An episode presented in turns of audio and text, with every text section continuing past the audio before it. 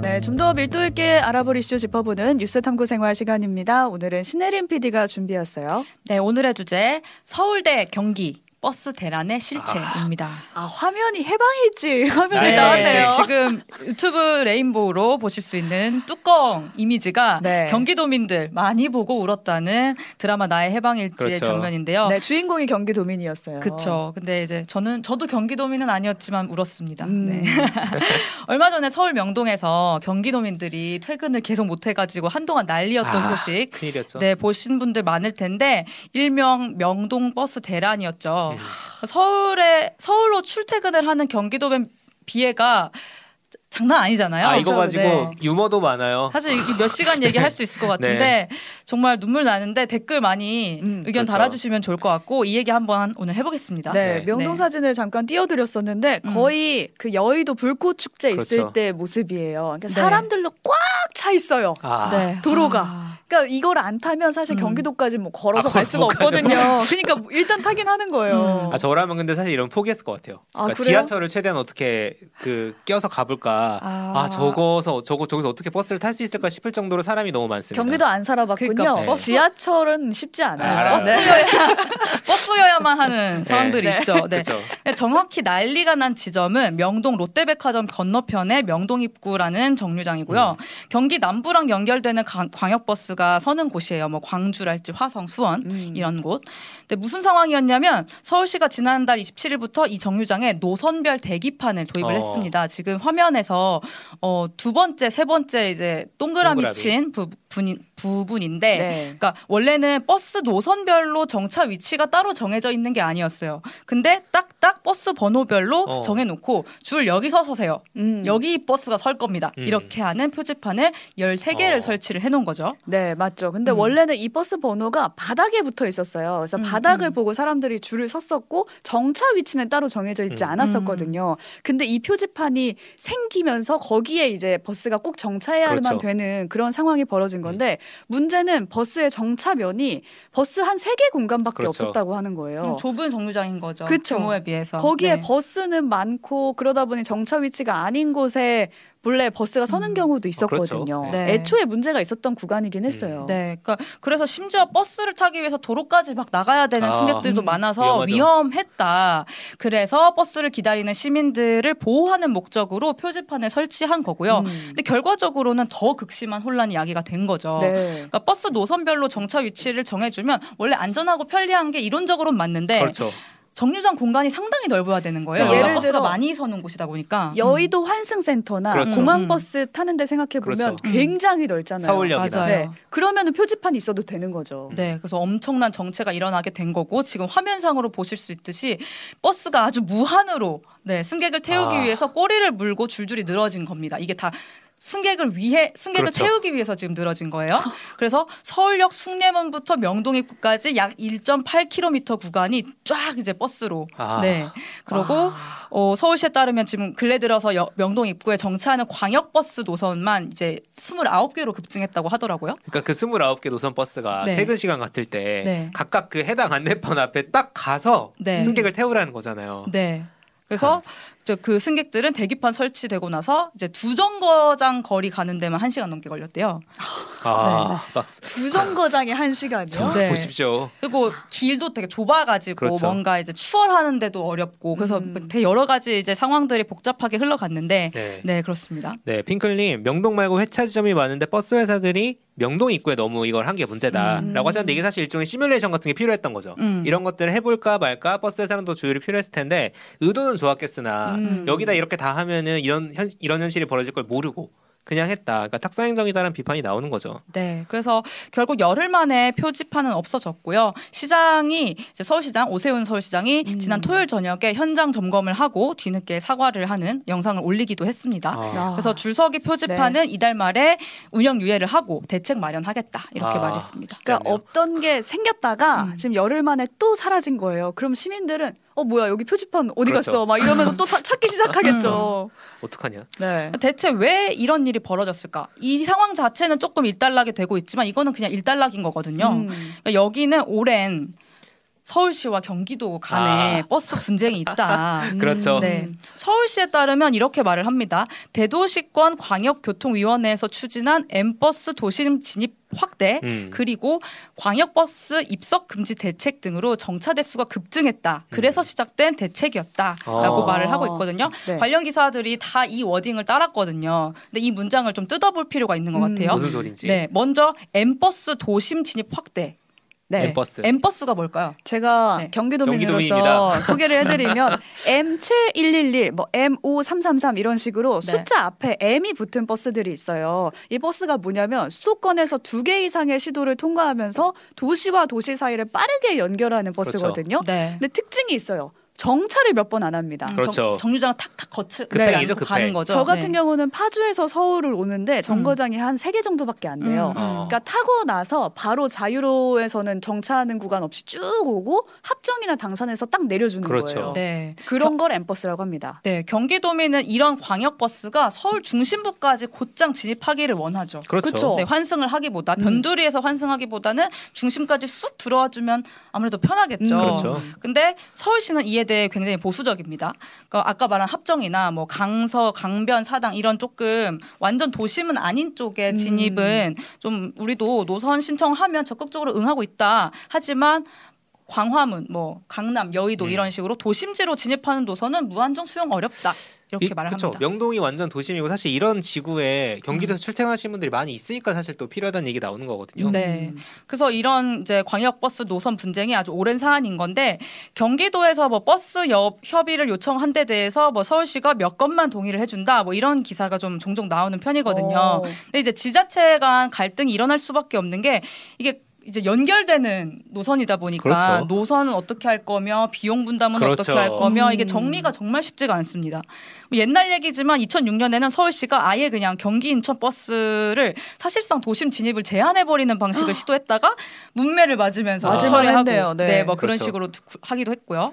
근데 이 와중에 아까 두 번째 음. 광역버스가 입석이 금지됐죠. 아, 그러니까 그죠. 네. 두 번째 이유로 언급된 게 중요한데 음. 광역버스 입석 금지 대책이 나왔고 지금 시행 중에 있어요. 네. 광역버스는 원래부터 사실 서서 갈 수가 없는 버스입니다. 맞습니다. 근데 이제 다들 출퇴근 시간 수요가 그렇게 집중될 때 입석 서서 음. 타는 걸 금지한다고 이건 뭐 가능하지 않다. 불가능하죠. 그렇게 여기질 않아가지고 다들 관련 조항을 두고도 그 조항이 없는 척, 그렇죠. 모른 척 입석을 받아 왔었던. 거였어요. 네. 그래서 네. 세월호 참사 때 사실 이게 조치가 음. 잠깐 있었다가 시행 한 달 만에 폐지가 되기도 했죠. 네. 그러다가 한 8년이 지나고 2022년부터 비로소 입석이 사라지기 시작했는데 경기 지역 버스 중에 일부 업체가 2022년 7월부터 입석 승차 중단을 시도를 했고요. 음. 무엇보다 같은 해 10월에 이태원 참사가 터지면서 맞아요. 국내 최대 규모 노선 버스 회사인 KD 운송그룹 소속 노조가 네. 나서서 입성 입석 승차를 전면 중단을 하기 시작합니다. 어. 그래서 다- 그 이제 그해 11월 18일부터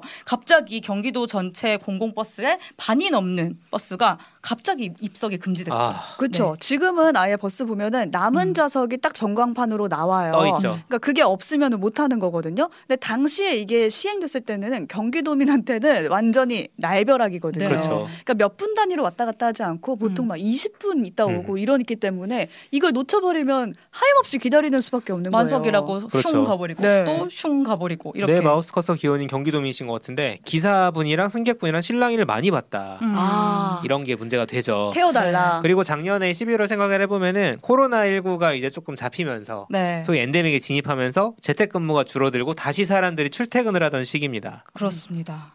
참고로 2023년 작년에 6월 20일에 대통령 발로 도로교통법 시행령 자체가 개정되기도 했어요. 그러니까 음. 아까 이제 조항이 있었다고 했잖아요. 근데 그게 뭐였냐면 여객 자동차법이라고 해서 고속도로 좌석 안전띠 착용이 의무다 승객들은 이런 게 있어서 입석 금지였는데 이제는 아예 그냥 도로교통법이 바뀌어서 버스, 화물차, 뭐 승용차, 승합차 다 이제 모든 자동차가 예외 없이 승차 정원 이내로만 음. 탑승할 수 그렇죠. 있다 이렇게 규제를 강화했고요. 네. 이게 이제 개정이 6월에 된 거고 시행이 얼마 전인 12월 21일에 아. 됐습니다. 아, 얼마 전에. 네, 그래서 사실 모든 광역버스가 다 입석 금지였던 건 아니었어요. 음. 근데 최근까지도 입석을 받던 광역버스가 있긴 있었는데 있었는데. 이제는 빼도 박도 못하고 모든 버스가 지켜야 되는 상황인 그렇죠. 거죠. 뭐 네. 버스만이 아니라 다. 네. 2022년부터 입석 금지가 본격화돼서 음. 이제 최근에는 도로교통법까지 바뀌면서 무조건 입석은 금지됐다라고 네. 생각하면 되는 건데 그러면 대책도 같이 가야 되는 그러니까. 거 아니에요? 음. 네, 지금 뭐 대책이 좀 나왔는지 궁금해요. 네, 아까 이제 말씀드린 게 이게 입석 금지 대책 때문에 우리가 이제 명동 대란이 발생한 거다 이렇게 음. 서울시가 말을 했다는 거잖아요. 그러니까 부족한 좌석 수를 맞추기 위해서 도심으로 진입하는 버스를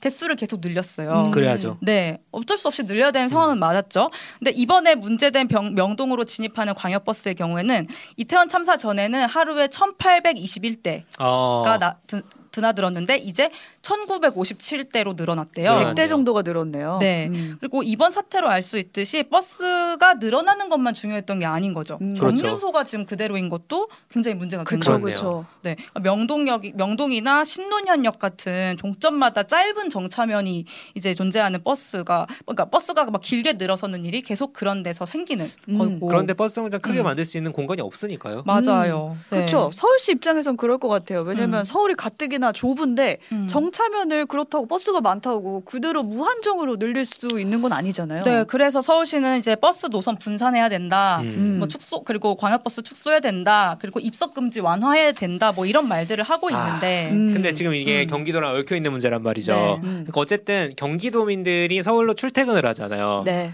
그러니까 경기도에서 살면서 일은 서울에서 하는. 음. 근데 교통에 대한 책임이 서울에도 어느 정도 있어야 되지 않는가. 그렇죠. 당연히 그런 거 아니겠습니까? 서울에서 생산성을 또 그러니까 내니까 왜? 맞아요. 경기도가 그러면 어떤 결단을 내릴 건 없을까요? 그러니까 입장 차이가 서울이랑 경기랑 되게 첨예할 음. 텐데 뭐 공교롭게도 뭐 서울시 수장이랑 경기도 수장 지금 정당 소속도 다르죠? 다릅니다. 네. 차기 대권 주자들로서 경쟁하고 있죠. 네, 그러니까 우리 김포 서울 편입 논란에서도 계속 얘기를 해왔듯이 지자체는 시장이나 도지사의 어떤 소속 같은 거에 따라서 정책 방향이나 협의점이 굉장히 천차만별이고 맞아요. 협업 어떤 교집합도 너- 넓, 넓어지고 좁히고 하잖아요. 그렇죠. 근데 여기서 신기한 게 갈등 구도가 하나가 더 있습니다. 하나 어. 더. 네, 아까 멘트 다시 돌아와 볼게요. 우리가 어, 소홀히 한 표현이 있는데 이 버스 도심 진입 확대나 입석 금지 대책 이런 거를 대도시 과, 대도시권 광역 교통위원회에서 추진했다 그래요. 어. 네. 이게 뭐냐면 2019년에 출범한 국도교통부 산하의 그렇죠. 위원회입니다. 이거를 제가 그렇죠. 지금 대광이라고 이제 줄여서 부를게요. 네. 네. 이 대광위가 국토교통부에서 나온 건데 그렇죠. 여기서 뭘 하는 거예요? 수도권을 비롯해서 뭐 부산, 울산권, 대구권, 뭐 광주, 대전 이렇게 다섯 개 대도시권의 광역 교통 문제를 총괄하는 컨트롤 어. 타워 역할을 하는 곳이에요. 음. 그러니까 앞서 말했듯이 지자체 간 갈등이 또 쉽지 않다 보니까 그렇죠. 교통망 정리를 누군가 해야 되거든요. 아, 그래서 나- 중간에서. 네, 그래서 나타난 중간 지대가 맞고요. 음. 광역버스 노선 조정 권한을 여기서 갖고 있습니다. 음. 어. 네. 그래서 이제 경기, 인천 같은 비서울 수도권 지자체들은 대광위가 나타난 걸 좋아해요. 어. 네. 이런 문제를 사실 경기도가 뭐 할 수 있는 게 있냐, 아까 결단해야 되냐 음, 물어보셨는데 없어요, 할 수 있는 할수 있는 게. 게 없어요. 네. 아. 그러니까 서울시가 다 결단을 해야 네. 돼요. 아, 그럼 서울시의 네. 답변에 따라서 그냥 움직이는 거네요. 그렇죠. 사실상 그래 왔던 거죠. 네. 서울시가 반대하면 증차도 어렵고 뭐 지하철 연결도 어렵고 사실 뭐 음. 정류장을 뭐 바꾸는 것도 사실 서울시 땅에서 벌어지는 일이잖아요. 그렇죠. 그렇죠. 그렇죠. 근데 이제 중재할 곳이 이제 나타난 거죠. 아, 네. 그러니까 경기도는 이 대광이를 좋아할 수밖에 없는 건데 음. 반면에 서울시 입장에서는 어 뭐야 한 사람이 더 생겼네 이런 생각을 할 것 같아요. 그렇죠. 근데 이 갈등은 사실 정부가 풀어야 하는 숙제가 맞습니다. 그렇죠. 경기도 신도시 오늘 오늘 본 뉴스 얘기도 막 했지만 그런 게다 인구 분산 정책이고 정부의 큰 정책이잖아요. 맞아요. 아주 중요한 정책이고 그래서 비도 비수도권의 괴로움을 해결하는 쪽으로 사실 정부는 이 문제를 조정할 음. 수밖에 없고요. 음. 관련 기사 보면은 서울시의 증차 반대로 버스 증차의 골머리를 알아온 경기 그리고 인천시, 음. 뭐 대광이 중재로 통해서 지난해 광- 광역버스 800대를 증편 해결을 해봤다고 하거든요. 어. 아 중재자 역할을 제대로 했네요. 네. 그리고 명동 대랑 관련해서도 국토부는 이런 입장이에요. 아, 현실적으로 도심에 들어오는 경기도 버스를 줄일 수가 없다.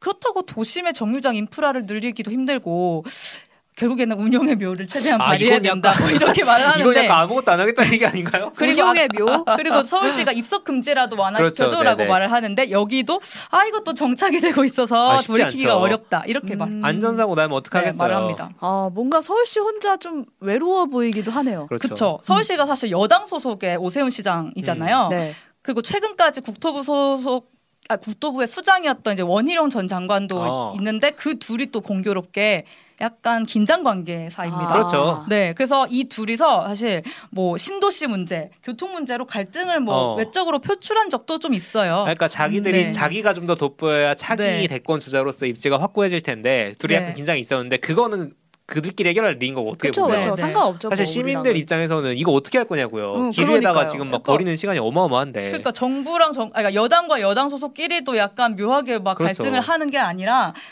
어떻게든 협조를 해야 되는 상황인 그렇죠. 거죠. 음. 그러니까 서울시의 좀 묘한 엇박자가 아. 이뿐만이 아닙니다. 네. 우리가 새해에 달라지는 것들에서 교통카드 문제 얘기했었잖아요. 네. 그게 네. 이게 진짜 음. 답답한 노릇인데 음. 서울시가 기후 동행 카드라는 걸 출시를 해가지고 6만 5천 원 내면은 지하철, 버스 따릉이, 그러니까 서울시 음. 공공자전거죠.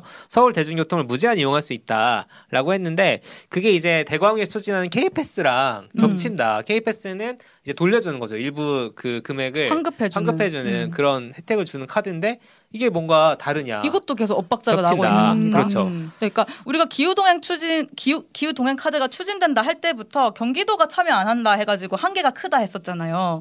뭐 그래서 뭐 인천이나 김포 음. 같이 약간 서울에서 서울에서 친하게 지내고 싶어 하는 그런 지자체들 말고는 지금 경기도 지역이 정말 동참을 안 하고 아. 있거든요. 경기도는 기후 동행 카드와 별개로 또 더 경기 패스라고 해가지고 사업을 추진 중이에요. 아. 근데 이건 또 국토교통부의 K패스와 긴밀하게 연계가 아. 된다고 합니다. 지금 헷갈리실 것 어. 같은데 화면을 보시면 좋겠어요. 기후 동행 카드는 서울시에서 하는 거고요. K 네. 패스는 국토교통부. 그렇죠. 네. 더 경기 패스는 경기도에서 하는 겁니다. 그렇죠. 근데, 근데- K패스랑 그쵸. 더 경기 패스는 서로 연동이 좀 됩니다. 그렇죠. 이름도 음. 비슷하잖아요. 근데 기후 동행 카드 서울시 거는 좀 따로 놀게 됐습니다. 그렇죠. 네. 뭔가 경기도랑 국토부랑 더 그렇죠. 친한 느낌이 그리고 드네요. 서울시는 따로 놀고 있죠. 네, 경기도 관계자가 이거에 대해서 이렇게 말을 하더라고요. 기후 동행 카드와 경기 패스가 혼용되는 두 달 동안 더 유리한 정책이 무엇인지 정리가 될 거다. 오. 그러니까 정책을 이제 시민들이 편하도록 잘 통일시켜 주 지금 아, 지금 얘기만 해도 너무 복잡했잖아요. 그쵸, 세. 개나 저희가 말씀드려야 했는데 이거를 통일시키기보다는 정책상의 우위를 가지고 뭔가 힘을 겨루는 느낌이 경기도한테서도 좀 드네요. 아. 그렇죠. 네, 그러니까 시민들 현실을 지금 맞아요. 지금 다들 출퇴근 못 하고 있는 현실을 최우선하고 나의 있는 게 맞느냐. 거냐고. 아니 세 개 다 가입해야 된다는 건가요? 진짜 모르겠네요. 그래서 서울시에 좀뭐 땅이 너무 좁고 그렇죠. 뭔가 이렇게 조율하는 게 곤란한 입장이 어렵죠. 이해가 안 가는 건 아니에요. 근데 답이 없는 문제일수록 같이 모여서 조정을. 해 나가야 되는데 사실 협의 같이 해야 된다 뭐 그런 기사 나왔는데 그러면서 또 꼭 따로 놀더라고요. 따로 나중에는. 음. 그러니까 이번에 이제 명동 대란에서 좀 저는 가장 황당했던 부분이 이거였어요. 논란이 시작됐을 때 서울시에서 첫 번째 반응이 이거였거든요. 어, 경기도에 경기도나 인천에서 올라오는 버스가 너무 많다. 아, 어. 그러니까 그게 어, 이유였어요. 네, 그러니까 엉뚱한 대책을 사실상 서울시가 마련했던 건데 음. 이거를 먼저 자책하기보다는 이거 경기도 인천에서 버스가 너무 많이 와서 그러는 그러니까. 거다. 아 웃긴 게 뭐냐면 그 사람 놀러 옵니까 음. 서울에? 일하러 서울에 오거든요. 일하러 오는 거예요. 서울에 왜 이 사람들 없이 가능한가요? 그렇죠. 네. 그리고 지금도 근본적인 원인은 지금 도심에 너무 많은 버스 노선이 진입하고 있는 거다라고 말을 하고 있는데 음. 사실 기후위기 시대에 대중교통이 계속 많아져야 되고 편리해져야 되는 게 맞아요. 맞거든요. 음. 그러니까 노선 분산은 이제 필요한 얘기인 것 같은데요. 어, 전문가의 의견에 따르면 버스 전용 도로를 더 확실하게 만들고 그렇죠. 신호 체계 개선하고 음. 인프라 다시 이제 근본적으로 개선을 해야 된다. 음. 지금 같은 땜질식이 아니라. 근데 이거 음. 결국 서울시가 해야 되는 거거든요. 그렇죠. 그리고 정부가 적극적으로 서울시를 도와줘야죠. 설득해야 되는 네. 거고, 아, 네 지원해야 되는 거고. 네. 결국에는 대중교통을 타는 게 자가용을 타는 것보다 훨씬 더 낫게 만들어야 지금 되는 거거든요. 그렇죠. 앞으로 멀리 네. 봤을 때 네, 그래서 경기도민이 인생의 20%를 지하철이나 버스에서 버린다, 보내게 된다, 뭐 이런 정말? 짤이 돌거든요. 어, 여러분 울지 유명한- 마세요. 엄청 유명합니다 이거. 네. 그러니까 정부가 지금 가장 뭐 댓글에서 말씀해주고 계신데 가장 중하게 여기는 저출산 문제 그렇죠. 이런 것들도 사실 지금 길에다가 시간 안 버리고 좀 여유가 당연하죠. 있고 살만해져야 사실 뭐 아이를 생각하게 되든 말든 하는 네. 거거든요. 네, 네, 그래서 이거 되게 신경을 많이 써야 될 거다. 네, 할 음. 말이 많은데 저희 뒤토크에서 여러분이 보내주신 의견도 많아서 음. 이어가 보도록 하고요. 서울시가 우선은 어떤 대책을 내놓는지 저희가 보도록 하겠습니다. 오늘 여기까지 명동에서 벌어진 버스 대란을 둘러싼 맥락들 살펴봤습니다. 신혜림 PD, 조석영 PD 수고하셨습니다. 감사합니다. 감사합니다.